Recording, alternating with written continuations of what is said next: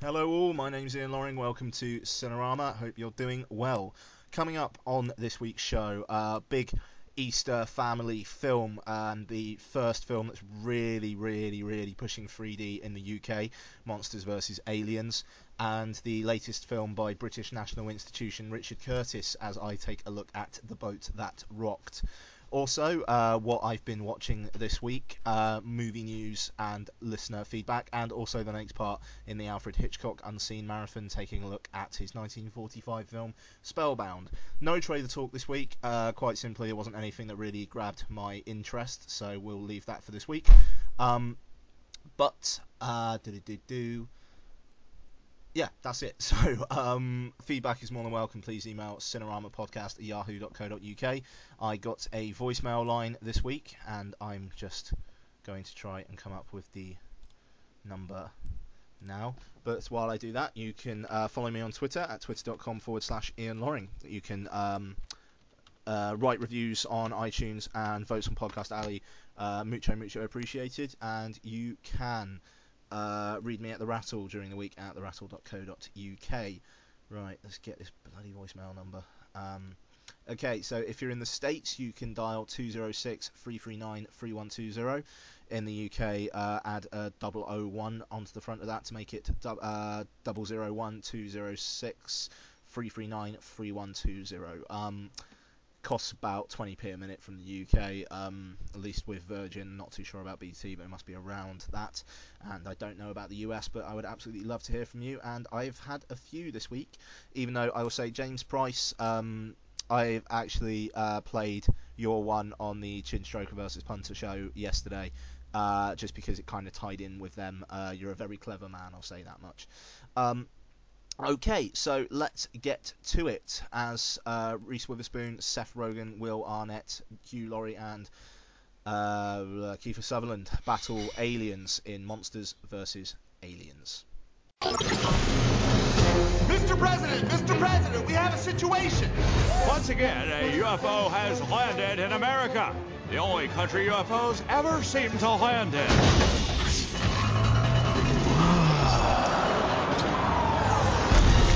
Humans of Earth. My quest has led me to your planet.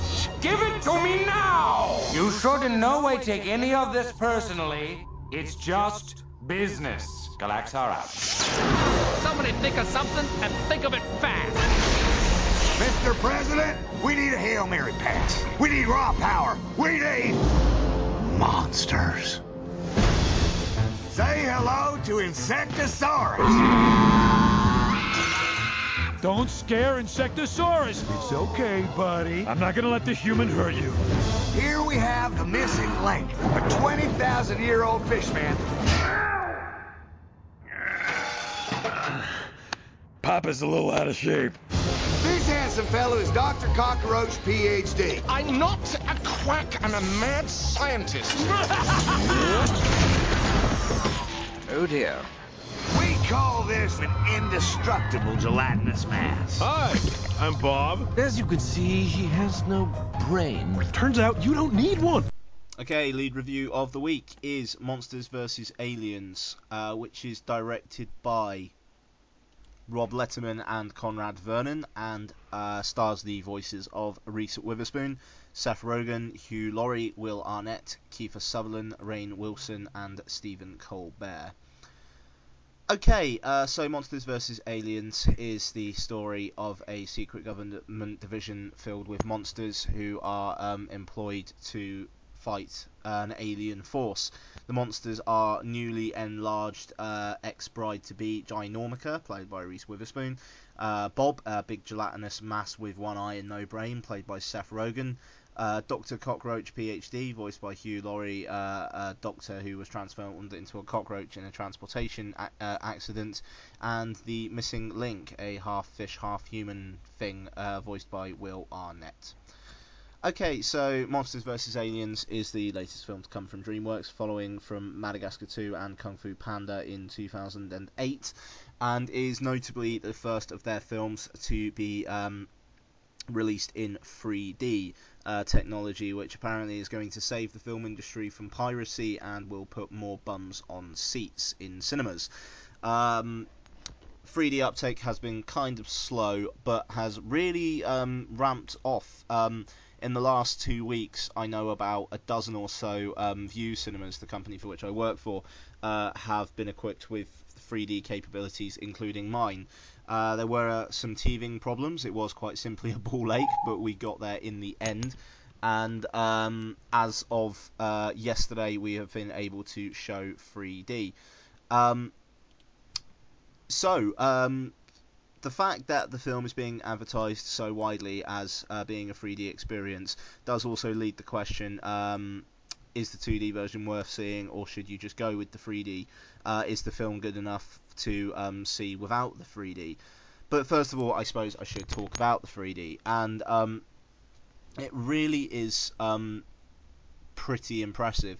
I've only seen using this Real D technology. I've only um, I've only seen uh, one 3D film in the past, which was My Bloody Valentine, which was reviewed on the show uh, back in January.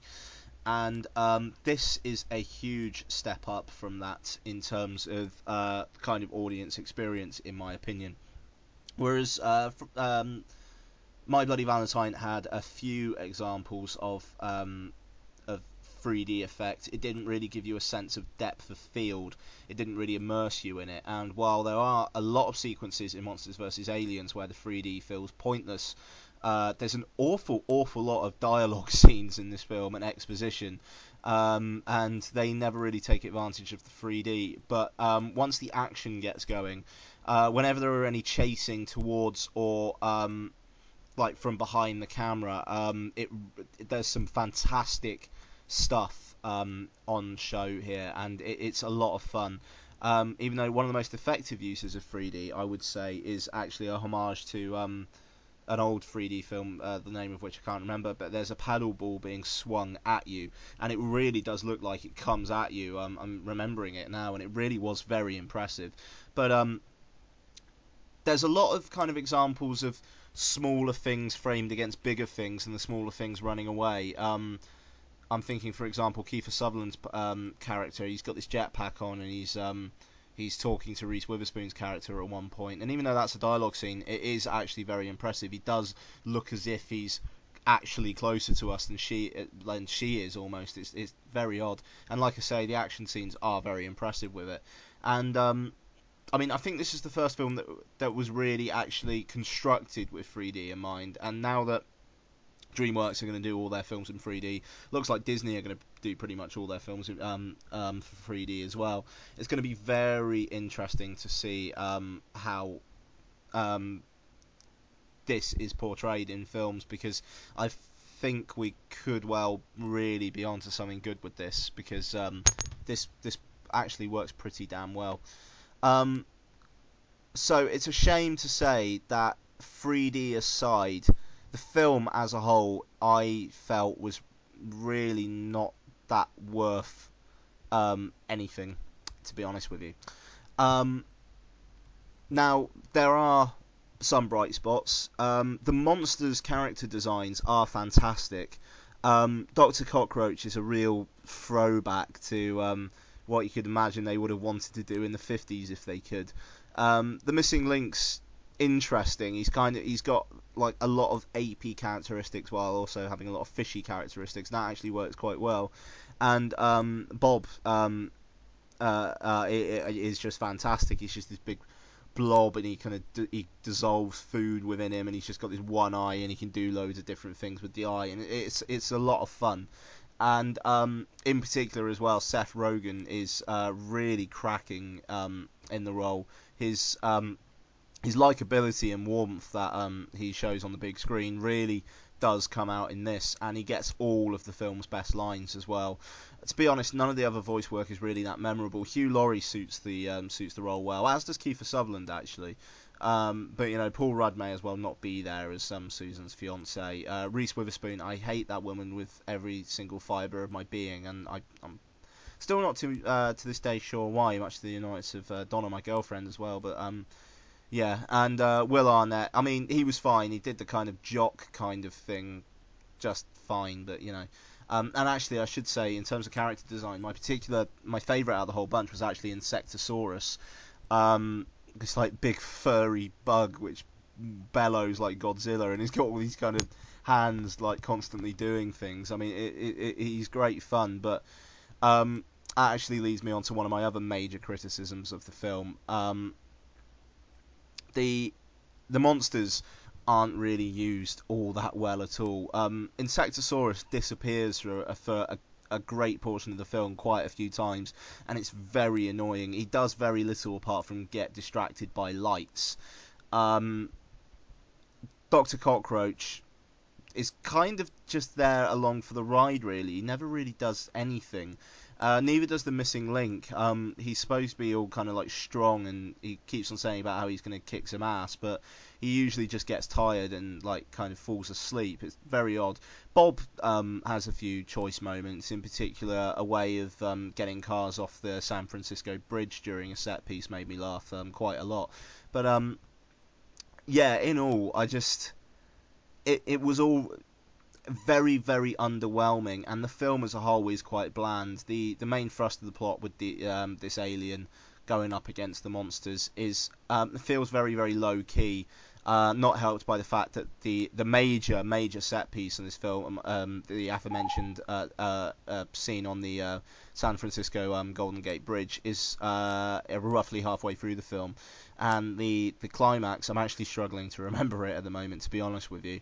Um, yeah, I mean, just very, very meh, you know. And I mean, the whole thing's very bland. I mean, I like the fact that it's the first DreamWorks film in a long time that the moral message wasn't be true to yourself. You know, that that was getting quite old. Seriously, think about every single DreamWorks film um, after, say, well, from Shrek, and they're all be true to yourself. I mean, maybe B movie but I think the fact that it was written by Jerry Seinfeld probably helped with that one. But apart from that, every single one has that moral. Whereas this one's kind of got that at the same time, but there's also a bit of empowerment for ladies in there, which which is good for um, young girls to see. I mean, it, it um, it's the, uh, Ginormica Susan, she actually gets quite a strong storyline in that sense, but um, the rest of it is just. Uh, yeah, what whatever really. I mean, it's it's a real shame. Um,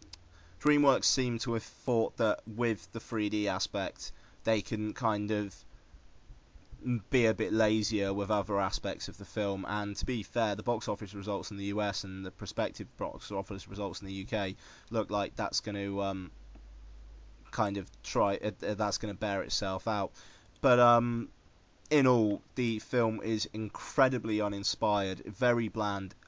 If you can only see it in 2D, don't bother, guys. Don't waste your money. Um, you know, see it on DVD or Blu-ray if you have to, but it's it's really really not worth it. Um, uh, Seth Rogen aside, a couple of the uh, uh the San Francisco set piece is is good, uh, I must say, um, and you know some good character designs um, uh, taken out of it. It's one of the most bland CG animations I've seen in a fair while, and um, really was a great disappointment. If you can see it in 3D, um, if you're gonna see it anyway, it's definitely worth paying the extra couple of quid or few dollars or whatever it is to see it in 3D because it, it, the experience is a lot of fun.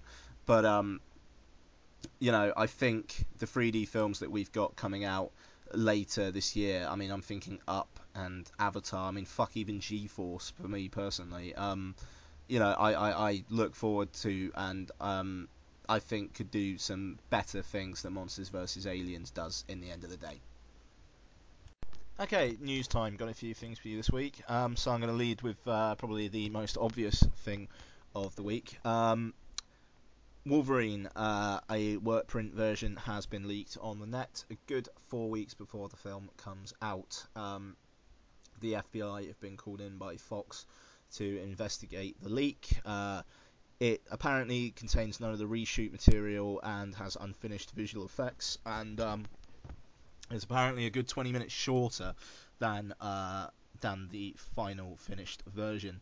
Uh, now, I'm not going to uh, download this. Um, not because the principles of the matter. I mean, in my opinion, it couldn't have happened to a nicer studio than Fox, but you know my feelings on them, I'm sure. Um, but in the end of the day, if the film's as much of a clusterfuck as I kinda get the feeling it's going to be, I don't want to see it twice just for the reshoots and whatnot. I'd rather just watch it on the big screen, get it out of the way. If it's good, it's uh, then great. If not, never mind. Um, but in the end of the day, um, this is. I mean, there's an interesting article by Devin Faraci on Chud.com um, about this and uh, about about how uh, many are, uh, people in the industry are amazed that this hasn't happened sooner. Um, but I mean, this is pretty huge. Um, the real question is going to be how much box office uh, uh, gets affected by this, and I think it might be a fair bit. Even though it's amazing, really, that despite the fact that so many people have downloaded it, it's, it's actually quite hard to get reviews of it on the net. I'm assuming that's because like Fox would clamp down pretty hardcore, but some things being said are that it's you know it's bad, and that um, what the the treatment of Ryan Reynolds' character Deadpool in particular is a real mess. Uh, I just want to know how Cyclops is in there. To be honest with you, how the fuck does that work? But um, yeah, we're going to see in a few weeks how this affects the uh, box office for Wolverine. I think, to be honest, I think a lot of people will still go see it on the big screen just because you know it's the first big blockbuster of the summer.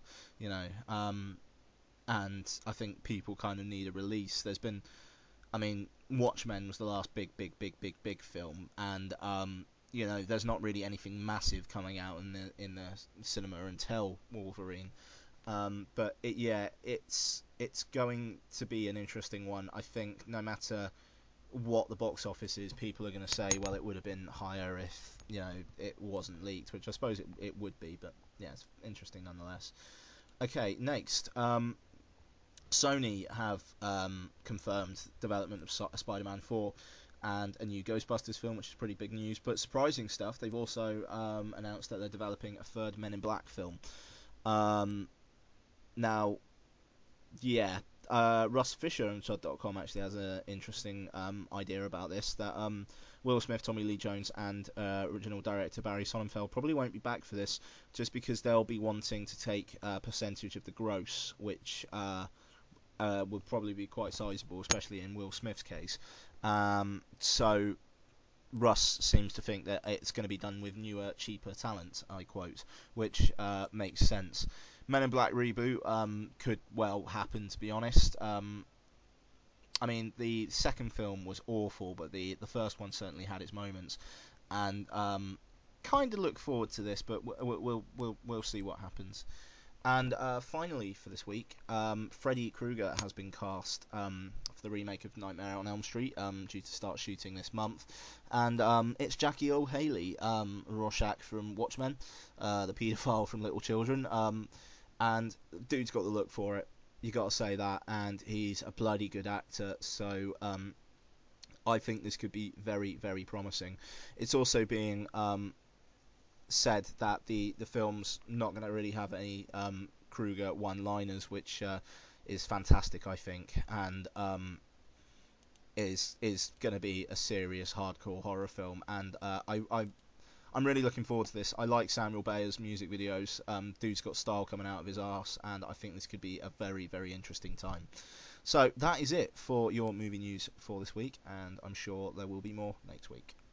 In 1966, Britain was terrorized by a boat that rocked. Radio Rock, the greatest station in the world. Pirate Radio. They are a sewer of low morals. Welcome to the boat of love. From Richard Curtis, creator of Notting Hill, Four Weddings and a Funeral, I'm getting married! and Love Actually. Welcome to our world. Oh, we're going to shut them down. No! Philip Seymour Hoffman, They can't close us down. We're pirates. Bill Nighy, Spectacular mistake. Rhys Ifans, Are you breaking the rules? Nick Frost, Big. But very beautiful. and Kenneth Branagh. Oh, that's a pity. You sure throwing him in's the best way of getting him to learn how to swim? Absolutely. Welcome aboard The boat that rocked. You know, although on second thoughts, it might just be for kids. I think if you throw in an adult, it doesn't work that way.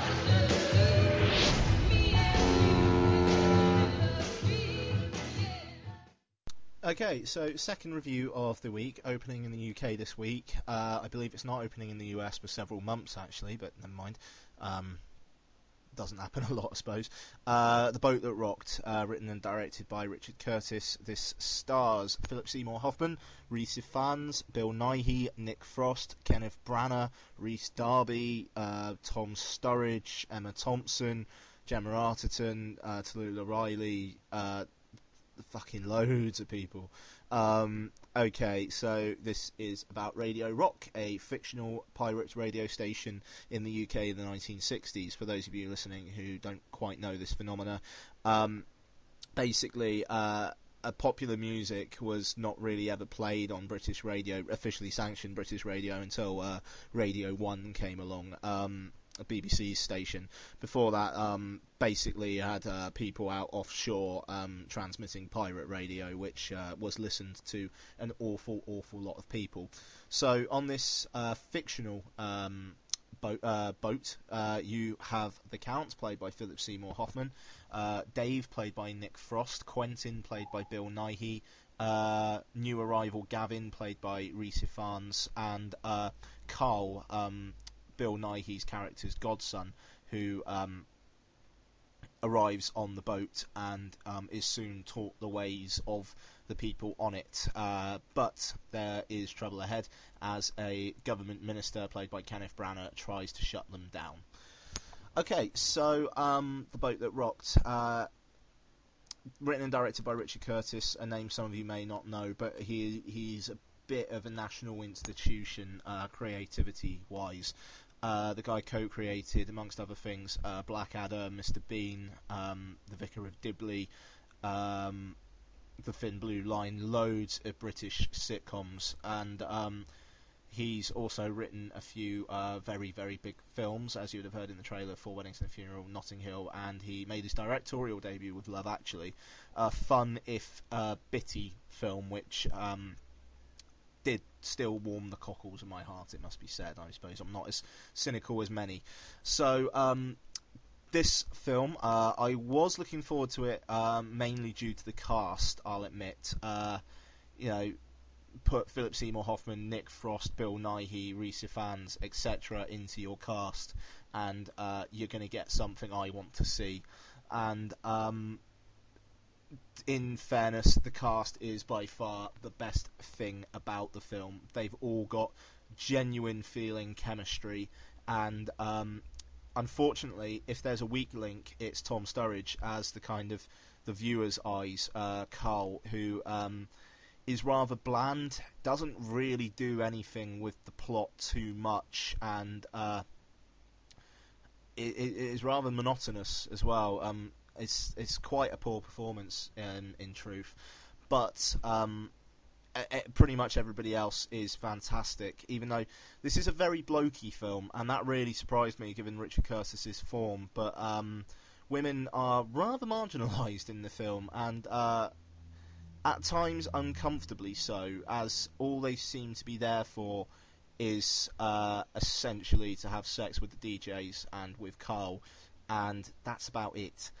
Um, but the guys are fantastic. Philip Seymour Hoffman is uh, a wonderful presence in this. Um, you know, very sincere, very charming, and um, I really, I mean, I enjoy Philip Seymour Hoffman anyway, but it was great to see him like um, let his hair down a bit, and um, he was great. Um, Nick Frost manages to convince as a sex god, which is quite an achievement in itself. Um, but he's, you know, he's he's very funny. Um, there's not too much to his character really, but um, you know, it, it, it's just a laugh. Mo- I mean, like the, the, the cast just are a laugh really, and um, if you can get into the swing of it, you, will have a good time. Um, uh, you know, Bill Nye Nighy's fun. It's not one of his serious roles. Uh, Rhys Ifans kind of plays Rhys Ifans. Um, but it would be good to see him in more things because he's kind of dropped off the radar a little bit of late. But um, yeah, I mean, generally, the you know the cast are very very solid, and you do enjoy watching them. But um, this film is very very far from perfect at the same time.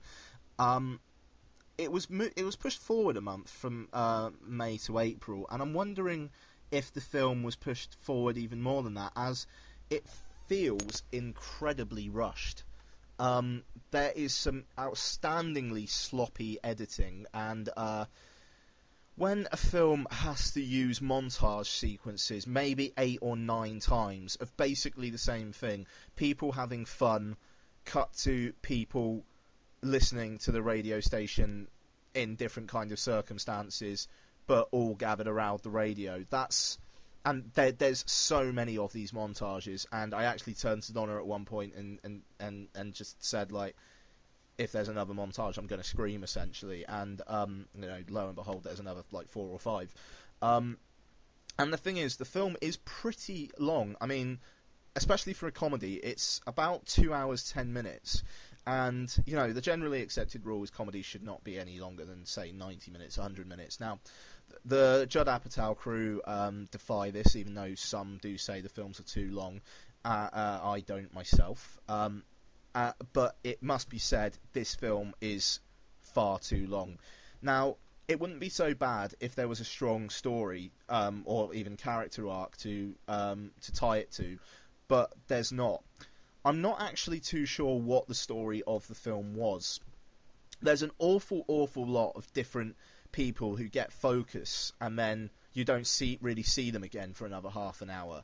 Um, and there's quite a few plots which I think could have been cut. Um, Chris O'Dowd, um, Irish comedian who's um, in the It crowd in the UK, um, is is fun in his role, but he's got a plot involving uh, a marriage and subsequent quick divorce, which um, just kind of crowbars in there for 20 minutes and then buggers off again with barely a mention about it for the rest of the film.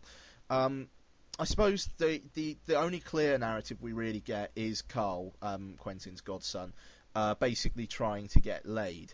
And it's basically the quickest kind of love at first sight thing you've ever seen. And then the the lady, sorry, lust at first sight. Yeah, sorry, Donna does quite rightly say lust at first sight. Um, you know, and then something happens with the girl, and then she fucks off for an hour and a half, and then she comes back, and then she has sex with him, and then she fucks off again, and then she turns up at the end. Like I said, this film does have an odd line of almost misogyny about it, and it's incredible that that's come from Richard Curtis, as he's in the past given us some very, very strong female characters. I'm thinking in particular the Vicar of Dibley, um, played by Dawn French in the long-running BBC series, and um, I mean, it's just if you get into it, you will have fun. I can pretty much guarantee that. But if you don't, if you don't warm to it in the first half an hour or so, it's going to be a very long next hour and 45 minutes for you. And the film's been getting some pretty bad reviews, and I can absolutely, you know, I can see why. And it really fucking annoys me because I'm going to say exactly the same as what Mark Kermode said, and I do that a lot, for which I apologise. But I know there are some serious, serious problems with the film. I mean, there really, really are. But at the, at the same time, I had a lot of fun with it, and I, I do actually quite look forward to watching it again. I kind of like films that are episodic in nature. I don't really know why, and this one's certainly one of them. And I mean, it's just really set pieces which don't really lead to anything in the narrative as a whole. Um, but what can I say? I I enjoyed the boat that rocked. Um, you know, it's a film which, for once, is not from Richard Curtis. Is not really trying to say anything. I suppose I always get the sense with him that there's a lot of earnestness there, and he's certainly just wanting to have fun with this one. You know, just make a light-hearted, big, broad comedy, and he's done so. But at the same time, in terms of story and character, I think he's kind of somewhat missed the mark. Um, I mean, the strongest character by far, in my opinion, is the Count, played by Philip Seymour Hoffman. Um, you know, he, he sticks to his guns throughout. He's got uh, a lot of conviction, and um, but he's very funny at the same time.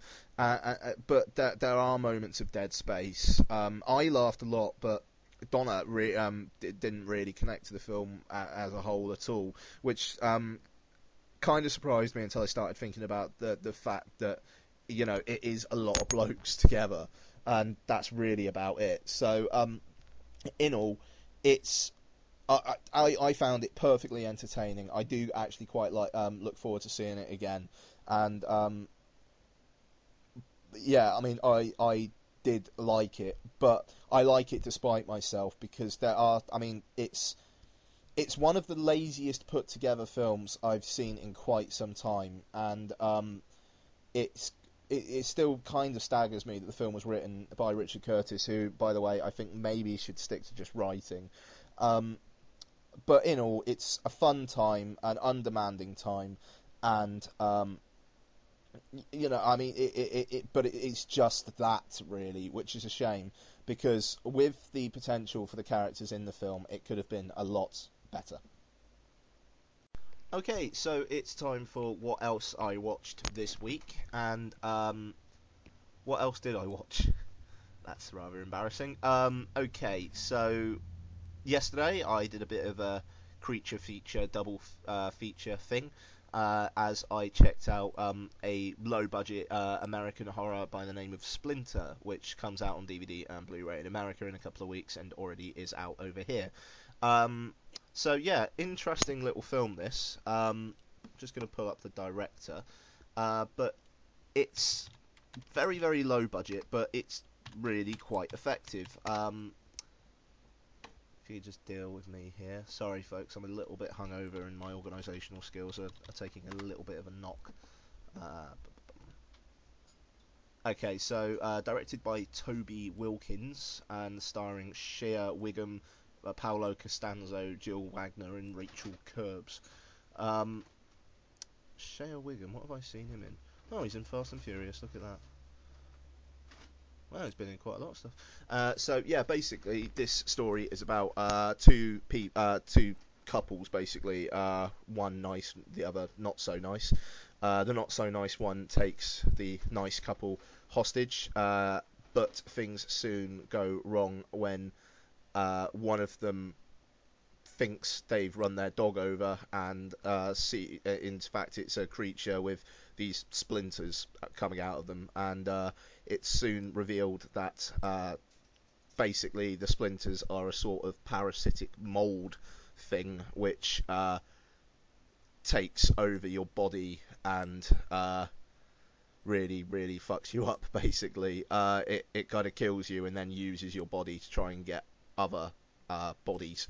Um, it's uh, it's very interesting. I mean, like the low budget nature is pretty obvious. Um, there's an awful, awful lot of kind of shaky cam kind of stuff, so things aren't so clear, so they can kind of hide maybe some of the the the not as great prosthetics.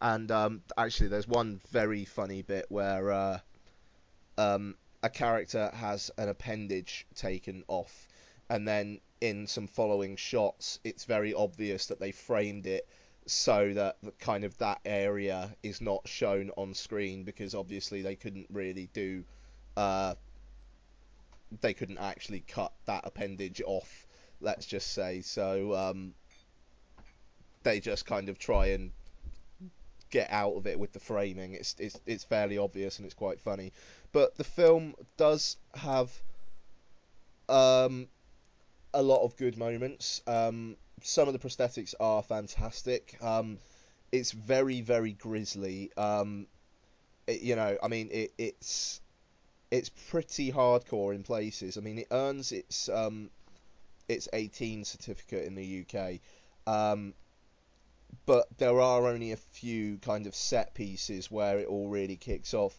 Other than that, it's quite the little character drama um, as these people kind of learn to work with each other to try and get out of this situation.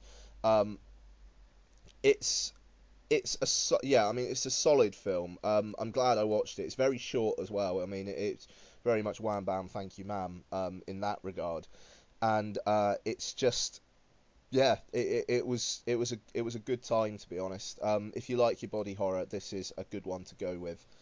Um, so as well as Splinter, I also watched The Thing on Blu-ray, and now I know you guys know that I'm a big proponent for Blu-ray, and I think I've said on the show before that I'm more impressed by the treatment of older films, and The Thing's a perfect example. I mean, it's not the best Blu-ray transfer, but I compared this with my DVD, and uh, I mean, for one, they've done some great work on the print because, God, there's a lot of dirt and and crap on the DVD version, but the uh, the Blu-ray there's none of that. It's a really really nice looking print, and um, it I mean even the upscale DVD doesn't compare to uh, the Blu-ray version. I mean, it's just it's very very vivid. Um, the daytime scenes in particular are very impressive, and I mean there's there's so much detail, and that really helps with uh, Rob Bottin's um, uh, um, incredible creature designs um, and Stan Winston's. Um, and yeah, I mean the film holds up. I mean I don't need to talk to you about about the thing too much, do I? But I absolutely love this film. It, I I find it very very rewatchable and um, I'm really really glad that I uh, I upgraded from the DVD to the Blu-ray. Um, for those of you who are interested, at the moment, uh, Play.com are doing a great two for twenty-two pound deal on on Blu-rays, and I bought um, the Casino Royale Deluxe Edition and the Thing for twenty-two quid. So I was very very happy with that. Um, it's a great offer. So yeah, I mean, if you're in the UK, you should you should check that out.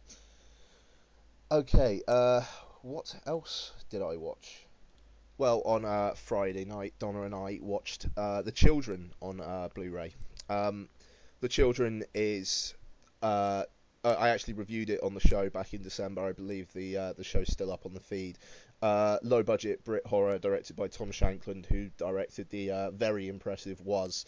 Um, yeah, I really really like the Children. Um, the film. Uh, it's uh, it's not exactly original, but uh, it's got some good decent shocks. Um, it deals with kind of middle class up your own arseness, not really noticing what else is going on around the world uh, very well. Uh, it's got a good line in um in, in mocking pretension, which I uh, I do I do personally quite enjoy, and you know kids get killed in various mean ways, which uh, I still find funny to be honest. Uh, the one in the greenhouse in particular is uh, pretty hardcore. Um, the Blu-ray, uh, to be honest, transfer's not the best. Um, it's it's actually quite disappointing. It's very soft, very soft, um, and it hurts the detail in um, in on in the picture as well. Um, you know, I mean, it, it, it's obviously high def. It still looks better than the DVD would, but it doesn't quite pop out at you that um, a, a modern film really should. Even though I do understand that it's low budget, you know. Um, but you know, I mean, like as I said, I'm a massive proponent of Blu-ray. I get everything on Blu-ray. I don't even think about buying DVDs now. Uh, uh, but I'll be honest, if you're not that bothered, um, I, I, I, I'd go for the DVD um, instead of paying the premium for the film, uh, just because you know it's the disc is not actually that impressive. There's no Blu-ray exclusive extras. There's a fair bit of making of material, but I would have loved another commentary because uh, Tom Shankland's commentary on Waz, along with um, Alan Jones uh, of um, Starburst magazine, I believe, um, is uh, fantastic, and I would have loved to have um, seen that for this as well. Um, God, what else did I watch? Bloody hell! God, I've watched, I've watched a fair bit this week. Oh yeah, um, I also uh, watched Gomorrah, um, uh, Italian City of God, basically, um, which won, uh, I think, the Grand Jury Prize at Cannes last year. And um, I'll be honest, it was good. It was good, but it was a bit long. Um, and there was nothing in there that really blew my socks off. Um, I, I'm glad I watched it, but it's not something I'd watch again uh, Gomorrah is basically, um, I think it's like five intertwining stories, um, all revolving around um, uh, a mafia group in, uh, in Naples, I believe. Um, and it's basically how different people in different elements of society all mix together thanks to the mafia. And uh, some of them get fucked up, some of them get away with stuff, and uh, it's yeah, it's pretty interesting, and the Blu-ray looks uh, looks pretty nice as well, actually. Um, but yeah, I mean, there's nothing that really stands out about it. It's just a solid film, which is maybe a tad too long at just over two hours. Um, and I also watched uh, Elite Squad or Tropa de Elite, uh, which won the Golden Bear at the Berlin Film Festival. Thank you very much. Toast. I would love toast. Uh, sorry about that. Um, uh, yeah, Tropa de Elite uh, won the Golden Bear at Berlin, and uh, a lot of people did not like that, and I can see why. Uh, it's pretty much a story about how fascism is the only way to go. It's about uh, an elite squad of uh, police officers um, who are uncorruptible and uh, but will do pretty much anything to get what they need to get done. Uh, it focuses on two new potential recruits, uh, Mateus and Neto, and um, basically is about Mateus's uh, turn from a liberal, nice student who wants to be a lawyer into a uh, fascistic, uh, very disturbing young man who, uh, who in the end of the day, uh, becomes one of the elite squad, but pretty much loses his soul in the process. Um, the the idea of what exactly the the, the director was trying to um, do with the film, uh, what what he was trying to say is is really quite troubling, as the elite squad are kind of portrayed as heroes, and there's a voiceover from uh, uh, character Nascimento, um, who is leaving the elite squad and has to find his replacement um, out of these two guys, basically, and um, how uh, he's got a voiceover where he, he justifies everything, but at the same time you see him kind of beating his wife and threatening to shove sticks up people's asses, and uh, yeah, it's just it's it's really quite depressing, but at the same time, um, you you you scarily get quite into it. Uh, it's very very well made. Um, you know, some really nice shots a very realistic, gritty feel, and uh, which is helped by an absolutely fucking superb in places Blu-ray transfer, which uh, the film is incredibly vivid. Um, in it, in its daytime scenes in particular, I mean it's a gorgeous looking film, but there's some very disturbing stuff in there. I mean I can see, I can definitely see why people had problems with it, but at the same time I can see why people liked it as well. Um, so yeah, that's the other stuff I've watched this week. Uh, I believe that's it. Oh, I did watch. Um, here I am going on about it. Bloody hell. Um, I did watch the third in the Futurama um, series of films, Bender's Game, and uh, first half I thought was pretty great actually. It was some of the best of these Futurama movies. Second half, which essentially replays the first half but in a different setting in uh, in a Dungeons and Dragons type world, was some of the worst of Futurama I think I've ever seen. Uh, the the thing as a whole is an incredibly mixed bag, but it kind of seems it feels like the team were kind of coasting, knowing that people were going to watch it and hardcore fans were going to like it, without really trying to do anything else. And um, it's a shame, but uh, uh, there's nothing funnier than Professor Farnsworth uh, and a monkey um, being kind of brain tied together, and um, and uh, uh, Professor Farnsworth's voice coming out of the monkey, and vice versa. I mean, like things with monkeys just get me anyway, but that was very funny. Uh, but yeah, in all, I really, it really, really did go downhill after the first half, and I'm just hoping that Into the Wild Green Yonder uh, saves a bit of face for these films. As to be honest, I don't I don't think personally they've been that much of a success. So that is it actually for uh, what else I watched this week, and uh, I'm sure I'm pretty damn sure there'll be more next week. Hello, Ian Loring. This is uh, Vaughn from uh, Motion Picture Massacre. Uh, I noticed that you have a voicemail line now, so I decided to give you a call. I'm on glorious vacation in Florida. Hopefully you'll enjoy it in October when you go. Uh, what do I have to talk about? Well, I've been listening to your show since, God, I don't know, since maybe uh, Joe Barlow mentioned your show on his show maybe over a year and a half ago, maybe more than that. I know I've been listening to your show before the John Waters marathon, so that's a long while. Um, and I really been liking the marathons. Um, too bad I haven't been able to listen to your show the last two weeks because I've been in vacation and don't have a computer, so I haven't been able to download podcasts. So I will try to get to your shows as soon as possible. But um, I know from Twitter you were watching Salò, uh, or 120 Days of Sodom, and I reviewed it on another show with a bunch of people, another person I know, and I really liked that movie, and I have to give you props for reviewing that film cold, or at least watching the film cold, without really knowing all that much about it, and definitely getting a little sick from it. The first time I saw it, it did make me a little sick, but not to the point where I puked. But it's to me, it's a great film. It's a great piece of, uh, I guess, art. Would you say? Um, to celluloid. Uh, I really have nothing else. I can't believe you did you did reviewed Marley Me. Here in the states, when that film came out, people were so annoyed with the ending that they spray painted it on the billboards and bus stop posters. They they spray painted at the end of the movie on them in protest. I don't know if you knew that or not. Well, I think that's all I have. I'll definitely give you another voicemail when I listen to your latest shows because I'll probably have two in in my queue when I get home. And um, no, I think that's about it. If I have anything else, I'll probably call you. All right, sir. Good day.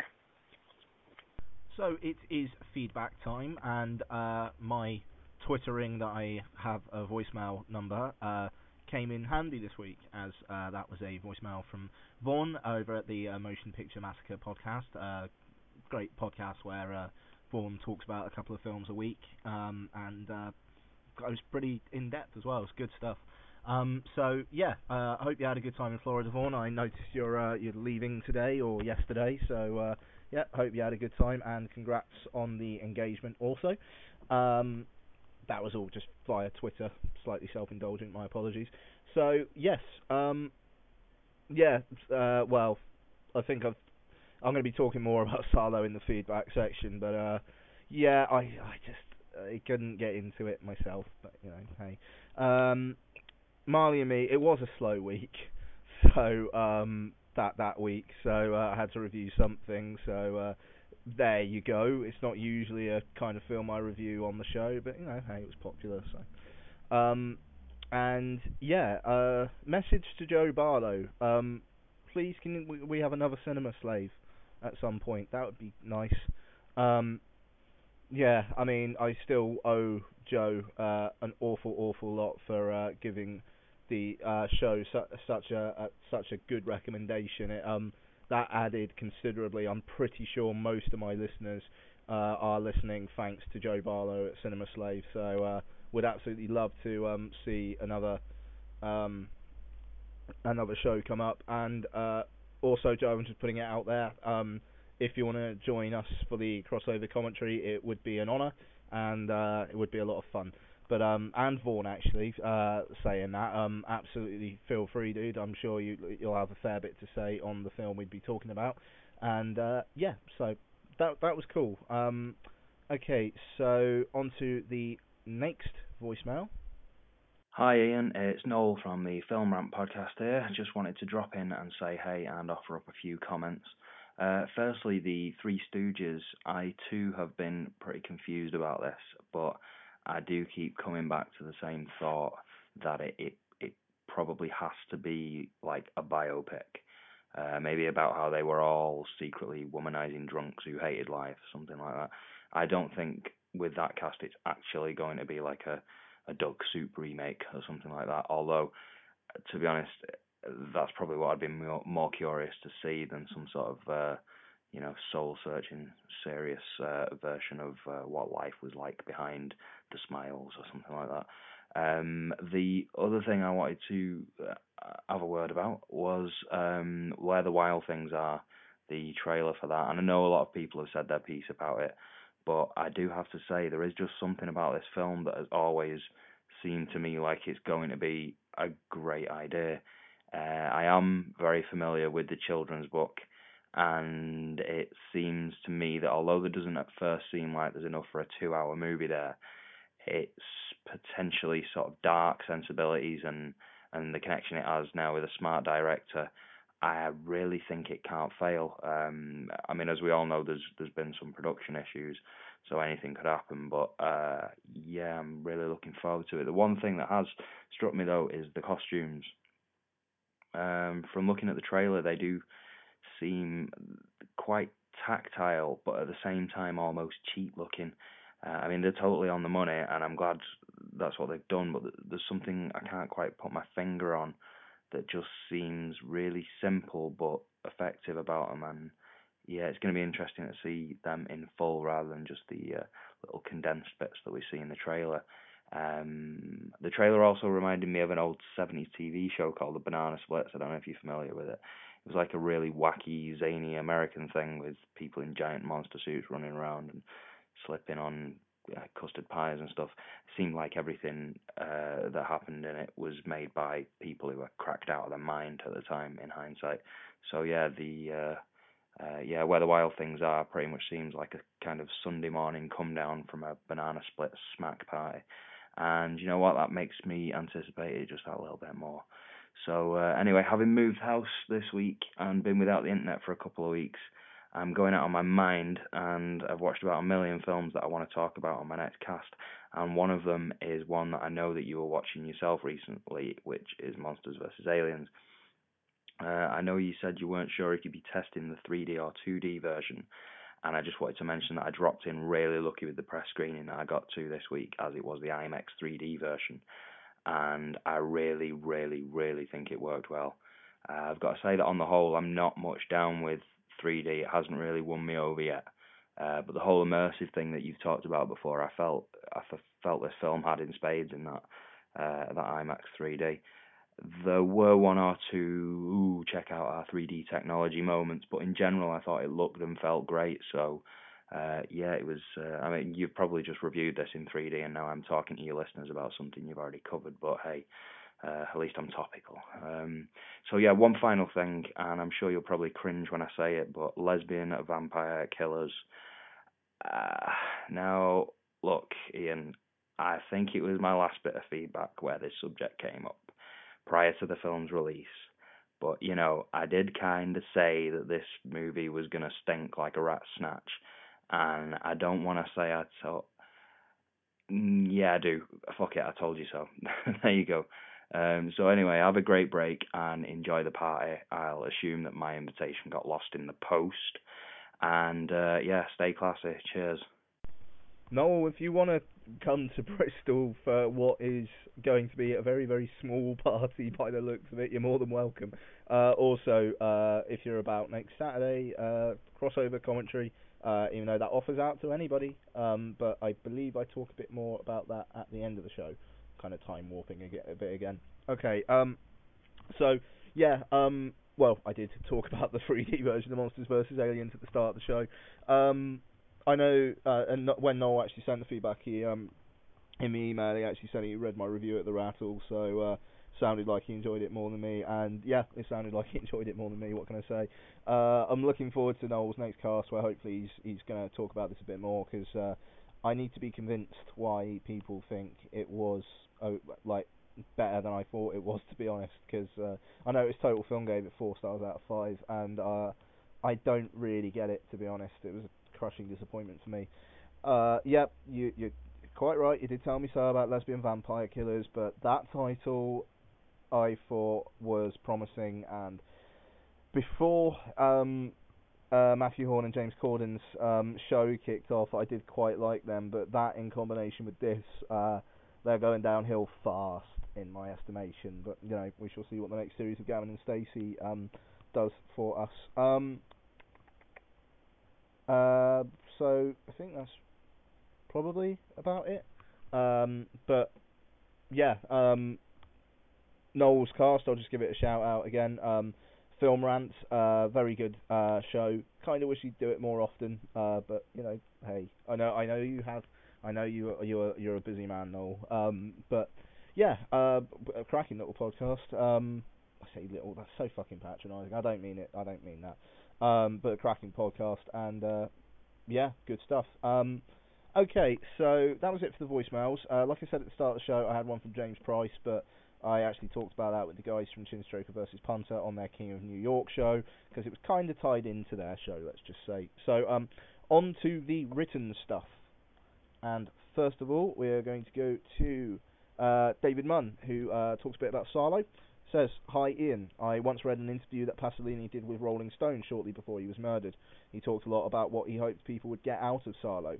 On the one hand, he said he intended the shit eating scene to symbolise the way that modern corporations sometimes dispose of the waste products from their industrial processes by using them as food additives, thus forcing us to eat our own waste. And on the other, he admitted that the sexual scenes in Salò corresponded to his own personal sexual tastes, which means me believing that he was deluded about what people would take from his film and self serving in dressing up his sexual fantasies in the trappings of socially conscious cinema. Cheers, David. Um, yeah, well, I pretty much agree with that. Um, in the end of the day, uh, I don't really believe Pasolini was trying to say anything with Salò. I yeah, I just think he was coming up with his own um, like a way of presenting something as profound when in fact he just wanted to see people do this stuff.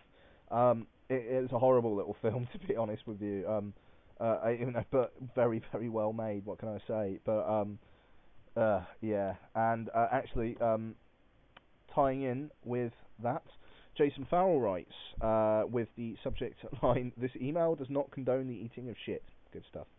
Uh, how's it going in? I'll admit that uh, uh while I was listening to your latest podcast, I was doing other things, and I was only using about 86% of my brain. Then you mentioned Salò. One thing you've got to understand about me is that I'm a huge wimp. Not really about gore, although I don't have the strongest stomach either. Well, to be fair, I don't have the strongest stomach because I threw up during Salò, and I wasn't even feeling ill, so but I'm just not into sadistic stuff, torture porn and the like. I cry at the sound of a whimpering kitten, but I do find the existence of the more extreme stuff kind of fascinating, I guess. So I've read some things about Salò and even started watching a bit on YouTube before I chickened out. I'd be very curious, maybe this could be a future marathon, about your take on some of the more controversial films out there. Stuff like Cannibal Holocaust, Men Behind the Sun, Son of, uh, some of Takashi Miike's Over, uh, uh, or the Guinea Pig movies, if you've seen them, of course. The worst sounding thing I've ever heard of is Mordum, created by an underground horror studio called August Underground. I know you love horror and gore. I love a lot of horror also. The original Texas Chainsaw is a brilliant film. Evil Dead 2 is another of my favourites. But what do you think about these uh, cinema verite approaches to horror, and do you enjoy them? Uh, that was a big paragraph. I hope your eyes didn't start to bleed reading that tiny type. I just watched a couple of the Futurama movies myself. Exactly as fun as the, as the series, which for me at least means they're pretty damn fun. I have one left to see, that the one that came out just a month or two ago, and I'm almost of a mind to wait a bit and savour it. I had no idea until recently that there was even such a thing as Futurama movies. That was a happy surprise. Maybe there are Firefly movies too that I just don't don't know about. Sigh, a guy can dream, can't he? I was absolutely sure that I'd have no interest uh, whatsoever in seeing The Knowing. Man, that is an awful title. It's neck and neck with The Happening. Is this a new trend in movie titles? I hate Nicolas Cage with a passion. Have you seen his Japanese commercials for Pachinko, though? Best stuff he's done in ages. And the way you, your review started, I was nodding my head, thinking, yes, crap, just as I expected. Then suddenly you threw a curveball at me. You liked it? Hmm. Here, I, I thought I was well on my way to another entertaining lesbian vampire hookers or whatever kind of rant, and you've now you've done uh, flipped everything on its head. I still don't think I'll pay for a ticket, but it's probably a Netflix rental now. It's your fault if it makes me cry like whimpering kittens, Jason Fowl. Thank you, Jason. Okay, um, so I'm actually going to pull up the email I um, sent to Jason. Yeah, so I mean, Salò. I mean, it wasn't really gory until the last uh, last few minutes. Um, it's just the atmosphere. I mean, like I like I just said earlier on with that last um, email from David. Um, uh, it, it's very very well made, but it's just horrible. And I mean, it's like people eating roasted shit with what looks like bloody blood coming out of it. You know, that's yeah. Like I've actually sent this email. It's not something I would usually choose to watch. Um, and yeah, the idea of a marathon, to be honest, I think I probably have similar reactions to every single one. Um, and I'll also be honest, um, with these marathons, I'm kind of trying to see films that I know I should get round to watching, and I I've, I like I do like my horror. Um, I like some kind of torture porny kind of stuff. uh, the first Saw film, I I do very much enjoy, but um, it it, it comes there comes a level at what I at, at where I just kind of switch off really, and Salo definitely was there. Um,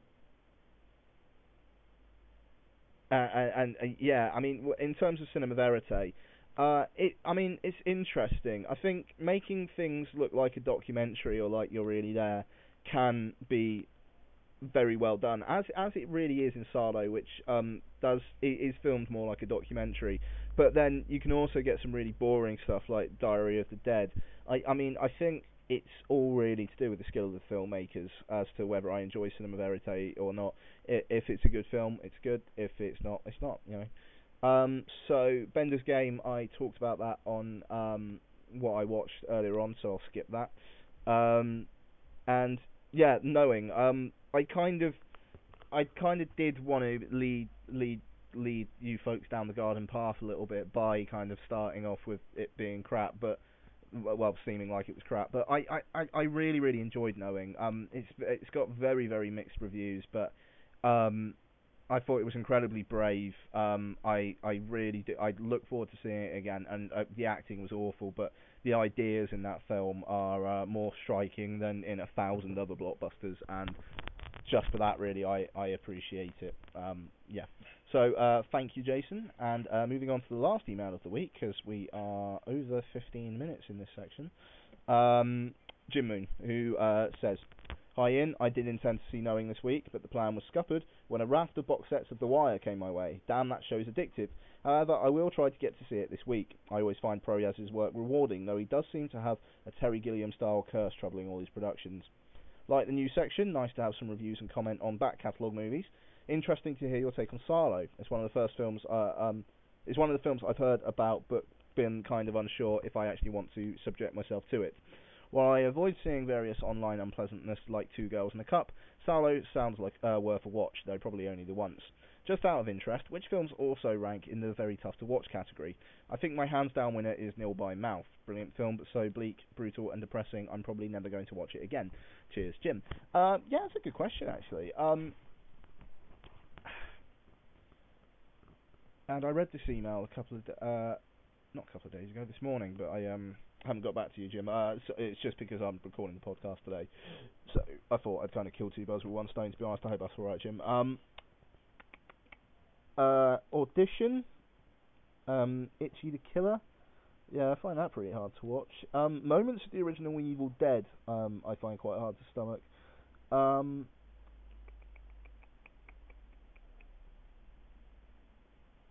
uh, but excuse me, body horror stuff uh, um, freaks me out, as does kind of, kind of like invasion kind of movies, but like quiet invasion things, like um, the uh, the seventies remake of Invasion of the Body Snatchers um, really gets to me actually. That um, dog with the human face is fucked.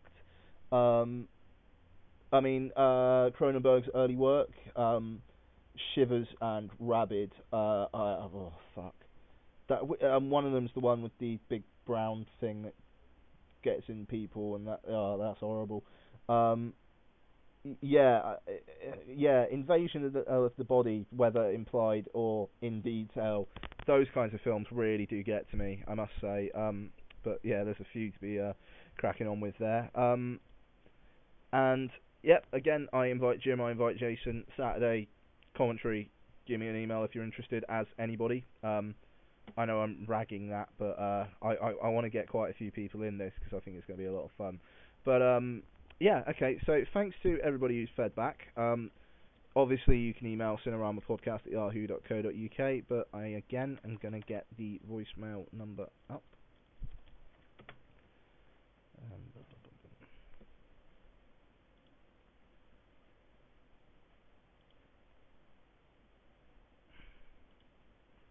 Uh. Uh, 206 339 3120 from the States or 001 206 339 3120 in the U, uh, UK. Um, don't know about the other ones to be honest, but yeah, my bad. Um, okay, so uh, yeah, that'll do it for feedback this week. Thanks very much, guys, and uh, hopefully more next week as there uh, will be a show next week. Um, I know in Noel's um, uh, voicemail said, oh, um, uh, "Hope you have a good break, enjoy the party." Uh, but yeah, I'm gonna have time to do a show, so detail coming up. Yeah, cool. And I, uh, sorry, I just remembered um, Noel's voicemail. I didn't um, respond to the where the wild things are stuff. Uh, yeah, I do remember the banana splits. Um, rather psychotic stuff. Used to be on like at half six in the morning on Channel Four. I remember. Um, and yeah, I, I I see the comparison. Um, I I remain unsure about the film. I, I, I know I said that last week. I mean, like I I think a lot of people are being slight hype uh, with the hyperbole. I mean, it, it is just a teaser trailer, but um, I mean the look of the film's good, but I'm not too sure about it kiddie wise. But I said that last week anyway. Um, just wanted to uh, uh, add that. Okie dokie. So then, uh, after another slight delay, my apologies. Um, we are on to the next part of the Hitchcock marathon. Uh, okay, this time we are taking a look at 1945's Spellbound. Uh, this stars Ingrid Bergman, Gregory Peck, Michael Chekhov, Leo G. Carroll, and Rhonda Fleming. Uh, okay, Spellbound is the story of Dr. Constance Peterson, a psychiatrist who um, falls rather head over heels for uh, her new boss, Dr. Anthony Edwards, played by Gregory Peck. But she soon discovers that Edwards is not all he seems, and she has to team up with him, let's just say, uh, to clear somebody's name. Uh, yeah, I don't want to say too much, just because um, even though this kind of plot twist is um, kind of spilled in the first 20 minutes or so, I uh, don't want to um, really give it away because I've got to say it was actually quite a nice surprise for me. Now, I uh, did not know anything about this film going in. I've I've kind of enjoyed this because I knew I knew the outline of Lifeboat, but I didn't know anything about Saboteur or this. Um, so it was quite a surprise, and um, in the end, it was it was an interesting one. It was very, very, very silly. Uh, I should just say that right now. Now, even though you, uh, the film doesn't think it is, um, in fairness, this this film was kind of in the earlier stages of psychoanalysis really becoming something the mainstream knew of and uh, so there's a there's a, there's a, a, explanation really for what um for what a psychiatrist does at the start of the film. Um and it it it's interesting in how it kind of goes about with psychiatry and whatnot because there's certain things a, a psychiatrist would never ever ever ever do in this film, which uh, which our heroine, played by Ingrid Bergman, does in this film. Um, and, and most notably getting involved with a patient in the first place. Um,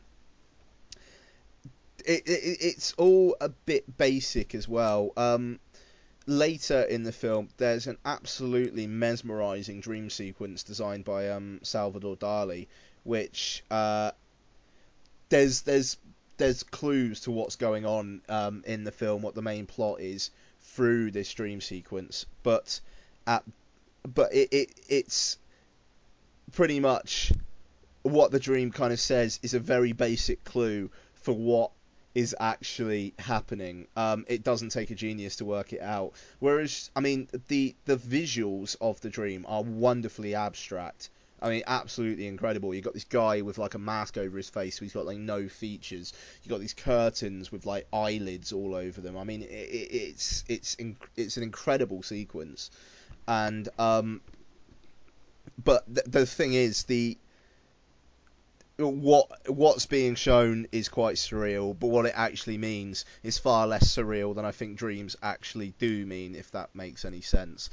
Um, and and I mean the the the general plot is quite is just silly, really. The events which go on in the film uh, are pretty much every single moment unbelievable, and there's a, a things get wrapped up a bit too easily, and then there's a spanner thrown in the works, and then this kind of this this further plot twist comes along, and it's completely out of nowhere in truth to be honest. And um, even though it leads to an interesting conclusion where it's all very tense but it's a battle of minds like second guessing what the other person is going to do. And it, it, it's it's pretty effective actually.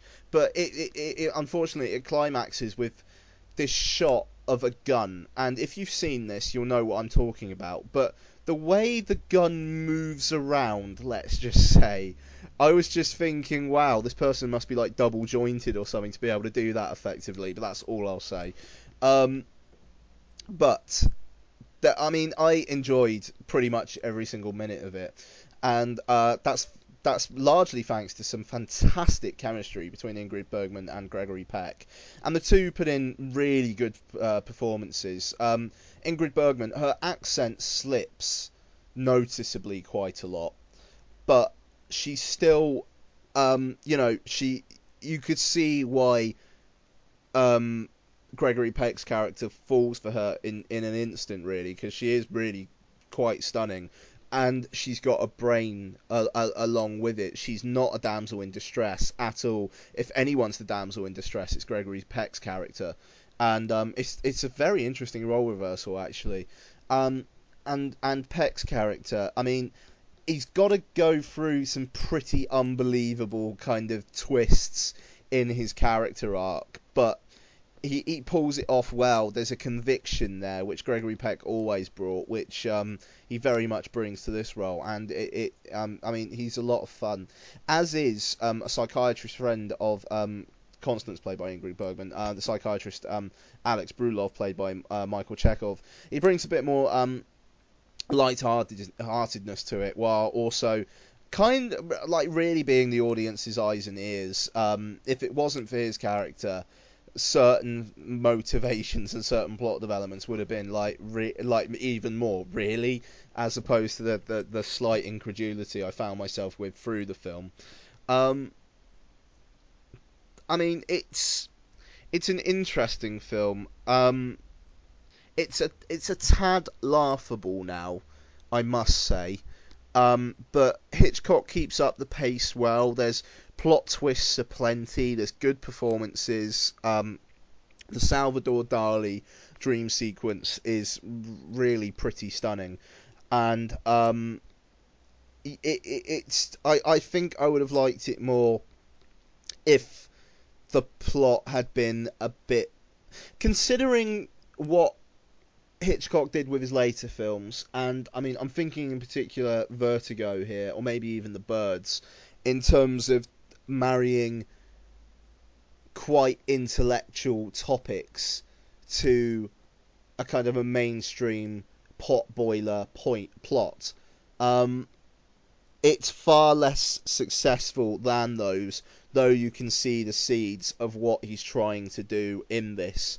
Um, I mean, in all, it's out of the three films I've done in the, marathon so far, I still prefer Saboteur. I really was impressed with Saboteur, but you know this is a second. I mean, it's it's far from Hitchcock's best, but it's still a very very solid film with some great moments, and I'd certainly recommend it.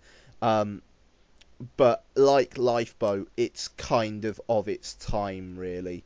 Uh, and it, it's one that I'm glad hasn't been remade by um, Hollywood today because God knows what other lengths they go to with the plot. Um, but yeah, it's it's a solid um, a solid watch, I must say. Though um, I'm looking at my Twitter at the moment, and uh, David Munns replied to me saying that um, the best Hitchcock Bergman collaboration was Notorious. That's actually going to be the next film in the Unseen Hitchcock Marathon when um, Cinerama returns from its break. Um, so yeah, let's see what happens with Notorious because uh, I'm very very much looking forward to that one also. Okay, so that will do it for this week. Thank you very much for listening. Um, now, I did allude to the fact that I was planning on taking a week off next week, but to be honest, uh, my work schedule has actually worked out kind of alright for me this week, so I should be able to put a, a show out and something else. Uh, right, so gonna do another drunk commentary uh, next weekend, but I would absolutely love it if any of you guys could join me as well. Uh, I already have Mike and Paul from Chinstroker versus Punter confirmed, and also uh, James McNulty, a regular feedbacker. But if any of you are interested in joining us for a commentary on The Exorcist, uh, would absolutely love to have you. If you could just email me and tell me you're interested, or uh, or just over Twitter, then um, I can let you know when I get details about what time and whatnot. It's going to be recorded next Saturday. Uh, next Saturday evening slash night uh, in the UK, obviously. Um, so yeah, I mean, even if you don't want to drink, even though to be fair, it's a drunk commentary, so it'd be good to have you drinking. Uh, you, you, are absolutely more than welcome. Um, I just think it'll be a lot of fun and a nice little treat, really, for the Easter weekend. So yeah, if you're interested in joining us for the commentary on The Exorcist, and it's the original theatrical cut, not the version you've never seen, um, then uh, let me know. Okay, so coming up on the on the normal show next week, though, uh, reviews will include um, the Vin Diesel career resurrecting uh, Fast and Furious. Um, for my sins, for some reason, I'm going to check out Dragon Ball Evolution, so we'll see how that is. Uh, Swedish vampire uh, drama Let the Right One In, uh, finally coming out in UK cinemas next weekend. And uh, probably also uh, The Rock in the new Disney um, family film Race to Witch Mountain. So uh, should be quite a busy week actually. Um, hopefully I'll get round to watching the uh, next in the Hitchcock Marathon, uh, Notorious, and there'll also be movie news, listener feedback, trailer talk. Well, hopefully listener feedback and all that usual. Gubbins. Uh, okay, so feedback is more than welcome. Please email cineramapodcast at yahoo.co.uk. Um, you can follow me on Twitter at twitter.com forward slash Ian Loring. That's all one word. You can read me at the Rattle at therattle.co.uk. Um, and you can phone the voicemail line, um, which I'm just getting the number up for now because I never remember it. Uh, please bear with me. Okay, uh, from the US, you can call 206 339 3120 and in the UK you can dial 001 206 339 3120. Uh, from the UK, uh, on Virgin um, phone anyway, so it must be similar to what BT is. Uh, calls the the US and it is a US number are 19 point something p a minute, so it's not going to cost you that much. Uh, and I don't know what it is from the US, but hey. Okay, so uh, that will do it for uh, this week's show. Um, also, I joined in kind of, uh, in a rather inebriated way, on um, the Chin Stroker versus Punter podcast again last night. It was a lot of fun. Uh, Mike and Paul were talking about King of New York, and uh, I wasn't. So uh, apologies, but um, I'm sure that show is going to be up in the next couple of days as well. So hey, all right. So um, I'll speak to you guys next week. Remember, if you want to join for the uh, drunk commentary, just Twitter or email me. Um, would really love to have you on the commentary. But yep, that's it. I'll uh, say goodbye now. So have a good week, and I'll speak to you soon. All right, cheers. Bye bye.